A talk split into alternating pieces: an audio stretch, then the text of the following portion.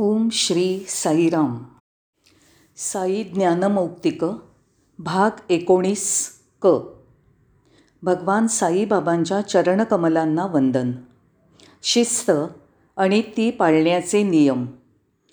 आता मी पुढील महिन्याकडे जातो. आपल्या पूर्वीच्या भाषणांमध्ये काही विशिष्ट अंतरं पडली आहेत. मी ती काळजीपूर्वक टिपून ठेवली आहेत आणि आता ती भरून काढण्याचा प्रयत्न करतो आहे मी आत्ता ज्याविषयी बोलत आहे ते दोन हजार एक सालच्या सप्टेंबर महिन्याच्या तेलगू सनातन सारथीच्या अंकात छापून आलं आहे भगवान शिस्त आणि पाळण्याचे नियम याबद्दल बोलले.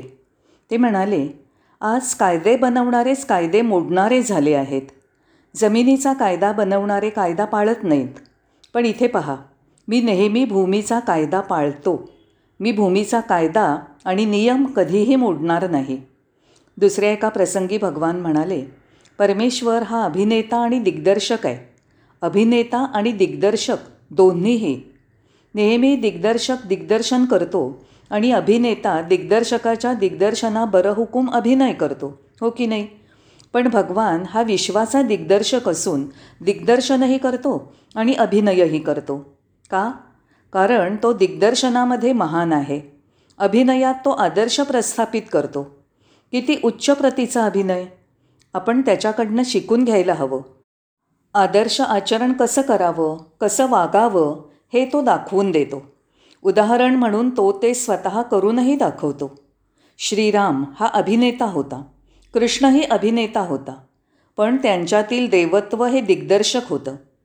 माझं म्हणणं लक्षात आलं का? श्रीरामाने चांगला अभिनय केला तेव्हा आपणही त्याच्यासारखाच चांगला अभिनय केला पाहिजे. ज्यामुळे आपण आदर्श पालक आदर्श नागरिक आणि आदर्श व्यवस्थापकही हो. महान अभिनेता असलेल्या श्रीकृष्णाकडून आपण प्रेमाचे शांततेचे आणि जीवनाच्या वैश्विक नाटकामध्ये कसा अभिनय करायचा ते शिकलं पाहिजे. म्हणून परमेश्वराने अभिनेत्याची भूमिका साकारली असून आपणही त्याच्यासारखेच वागण्याचा प्रयत्न केला पाहिजे. तो स्वतःच दिग्दर्शक आहे असं भगवान म्हणाले. शिस्त आणि नियम हे नदीच्या काठांप्रमाणे तीरांप्रमाणे आहेत. हे दोन काठ नसतील तर पाण्याला बंधन न राहता पाणी चहू बाजूला वाहू लागेल. दोन्ही बाजूंना उंच बंधारे केल्याने पाण्याचा प्रवाह एकाच दिशेने वाहू लागेल. नियम आणि शिस्त माणसाचं जीवन नियमित करतात. म्हणून ते शिस्तशीर आणि पद्धतशीर आहेत. आपण स्वामींच्या जीवनाकडे पाहूया. किती शिस्तीचं जीवन आहे हे. स्वामींनी त्यांच्या नित्य जीवनक्रमातील एखादा कार्यक्रम रद्द केला आहे असा प्रसंग कोणी मला दाखवू शकेल का? नाही. मग तो भारताच्या अध्यक्षांच्या भेटीचा दिवस असो भारताच्या पंतप्रधानांची भेट असो किंवा श्रीलंकेच्या पंतप्रधानांची किंवा कुठल्याही अतिमहत्त्वाच्या व्यक्तींची प्रशांती निलयमला भेट असो तरीही आपल्या भगवानांच्या दर्शनाचे कार्यक्रम मुलाखती भजनं दुपारच्या जेवणाची वेळ आणि पुन्हा दुपारच्या दर्शनाच्या वेळा मुलाखती आणि भजनं यात कधीही खंड पडणार नाही. असंच आहे. त्यात कधीही खंड पडणार नाही. जर अतिमहत्त्वाच्या व्यक्ती आल्या तर त्यांच्यावर कार्याचा जास्त भार पडेल. विशेष समारंभ आणि सण असेल तरी त्यांच्यावर कामाचा ताण असेल. स्वामींसाठी अशा गोष्टी या जास्तीच्या गोष्टी असत. त्यात त्याशिवायच्या असं काही नसे. ती दुसऱ्या एखाद्या कार्यक्रमाऐवजी नसेल.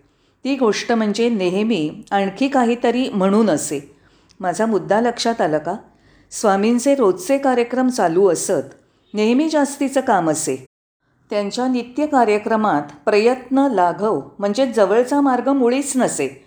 नेहमीच्या नित्य कार्यक्रमापेक्षा काही जास्त काम होत असे. नियम आणि शिस्त पाळण्याच्या सवयीचं हे त्यांचं उत्कृष्ट उदाहरण आहे. प्राथमिक शाळेतील मुलं उत्कृष्ट भाषणं करतात. आता मी पुढील घटनेकडे वळतो. स्वामी तिथे बसले होते. स्वामी चांगल्या मनस्थितीत दिसत होते. चला तर मुलानो वेदपठण करा. वेदपठण करा.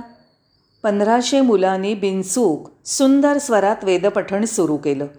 वेदपठणाच्या आवाजाच्या प्रतिध्वनीने सारं सभागृह भरून गेलं.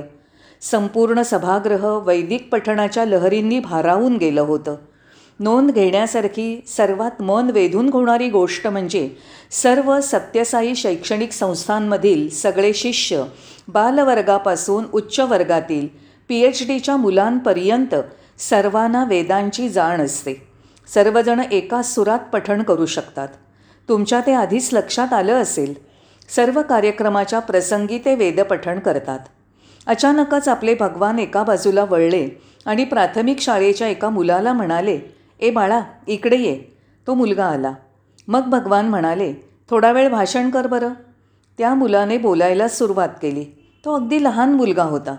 जर स्वामींनी तुम्हाला अचानकपणे तू आता बोल असं म्हटलं असतं तर तुम्ही असं बोलू शकला असतात का? अशक्य आहे. छोटी मुलं ते करू शकतात. खरोखर स्वामींनी त्या भाषणाचा आनंद घेतला. जा. नंतर त्यांनी दुसऱ्या मुलालाही सांगितलं आता तू बोल. तो मुलगा हिंदीतून बोलला. मग स्वामी म्हणाले अच्छा जा जा. त्यांनी आणखी एका मुलालाही बोलायला सांगितलं आणि तो संस्कृतमधून बोलला. तेव्हा स्वामी आमच्याकडे वळून म्हणाले यांच्यातील पंधरा मुलं ओळीत उभी राहिली रांगेत उभी राहिली. प्रत्येक मुलाला बोलायचं होतं. स्वामी म्हणाले अरे अरे अरे इतकी मुलं? पुरे इतकी पुरेत. मी तुम्हाला पुन्हा संधी देईन नंतर. पण त्यांना त्या मुलांना निराश करायचं नव्हतं. म्हणून ते परत त्यांना म्हणाले बोला.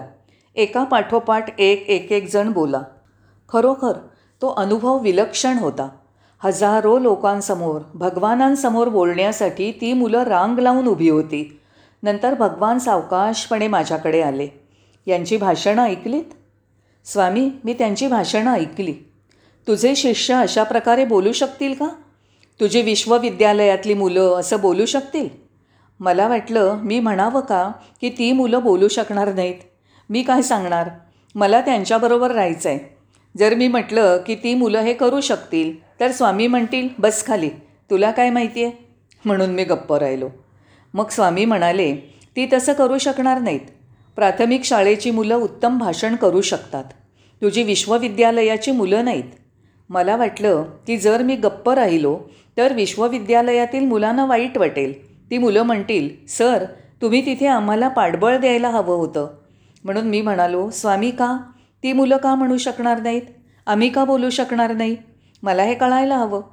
बाबा म्हणाले सगळी छोटी मुलं उत्कृष्ट बोलू शकतात का? कारण ती निष्पाप आहेत. त्यांच्या या निर्व्याज्यपणामुळे त्यांना भीती नाही. पण विश्वविद्यालयातील मुलांच्या बाबतीत त्यांना भीती असते. की त्यांचं भाषण यशस्वी होईल की पूर्णपणे अयशस्वी होईल? त्यामुळे त्यांना शंका येऊ लागते. तेव्हा लक्षात ठेवा की जिथे निष्पापपणा असतो तिथे देवत्व असतं.